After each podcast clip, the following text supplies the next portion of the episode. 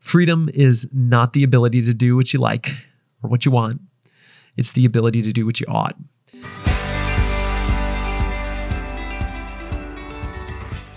Hi, I'm Colin, and welcome to The Tightrope, the podcast where we look for balance and clarity in the midst of the world that we live in.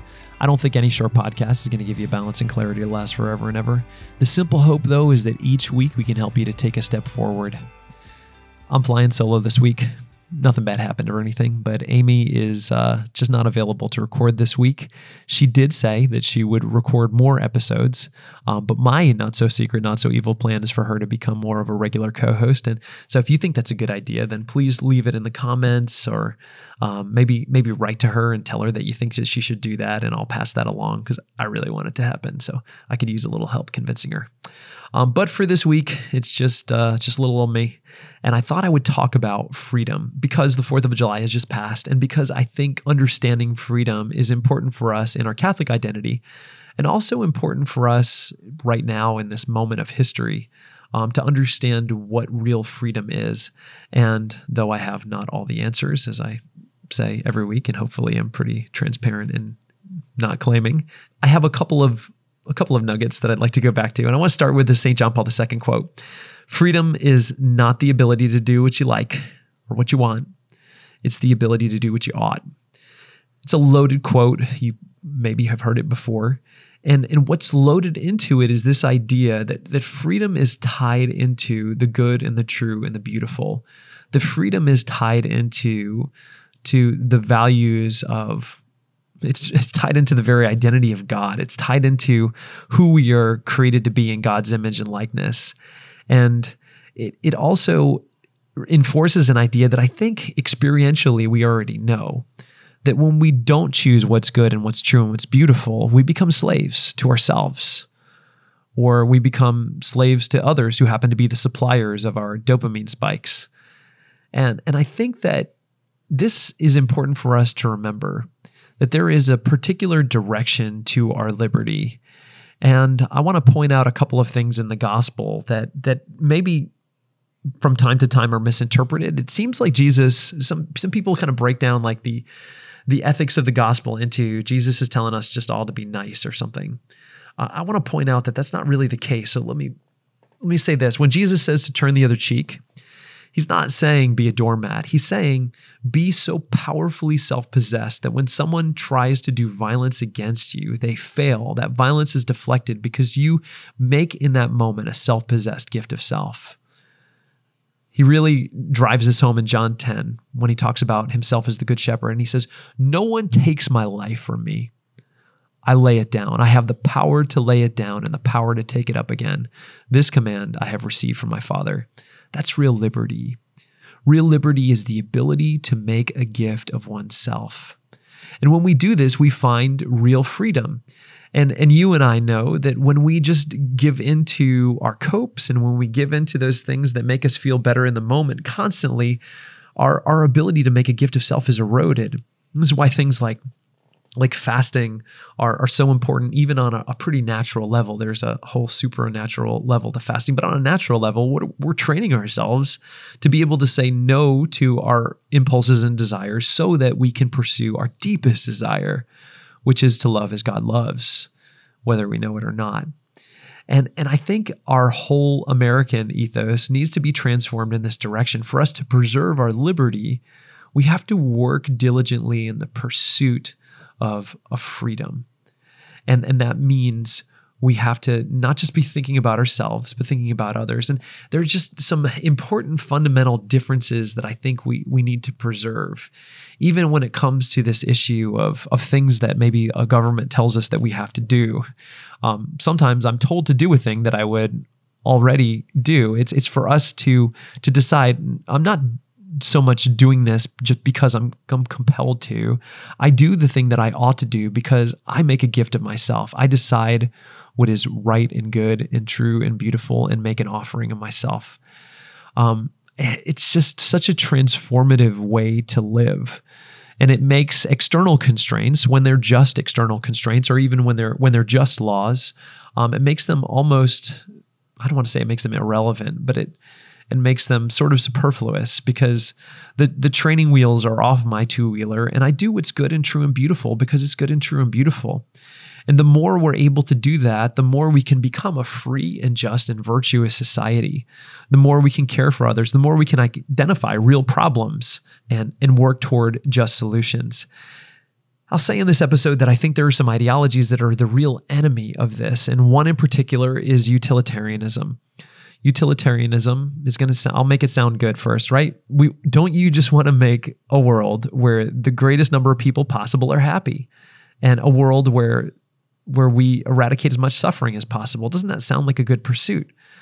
Well, um, in utilitarianism, there are some pretty big sacrifices we make to, to meet that end.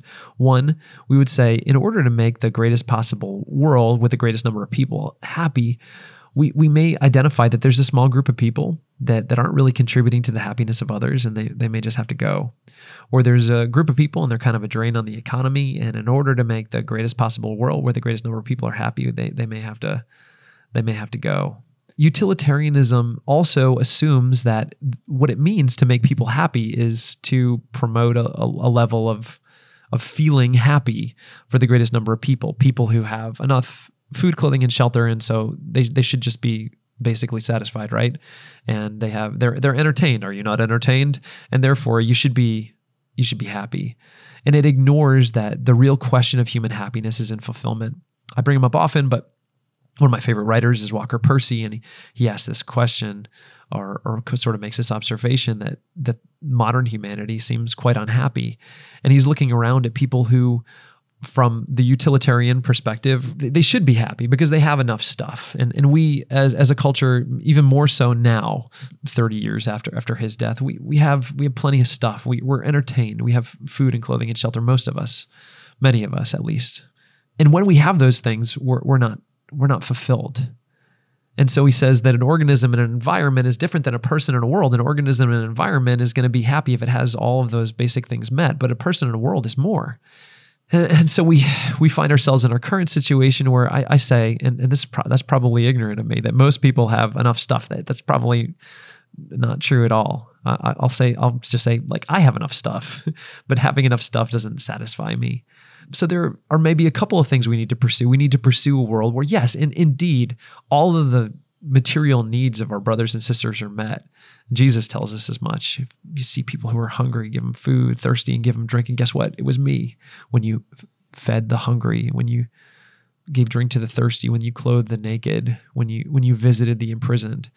Of all of those things are, are fundamental, but there's there's this deeper level that once we do that, our brothers and sisters need to be reached out to on, on a deeper level. That once you have that that basic sort of ring of, of human material fulfillment met, there's more. And the utilitarian just sort of goes back to saying, all right, well, all we got to do is we gotta we gotta tear down whatever it is that's not making a maximal number of people happy, and and then we'll we'll be there at this utopia.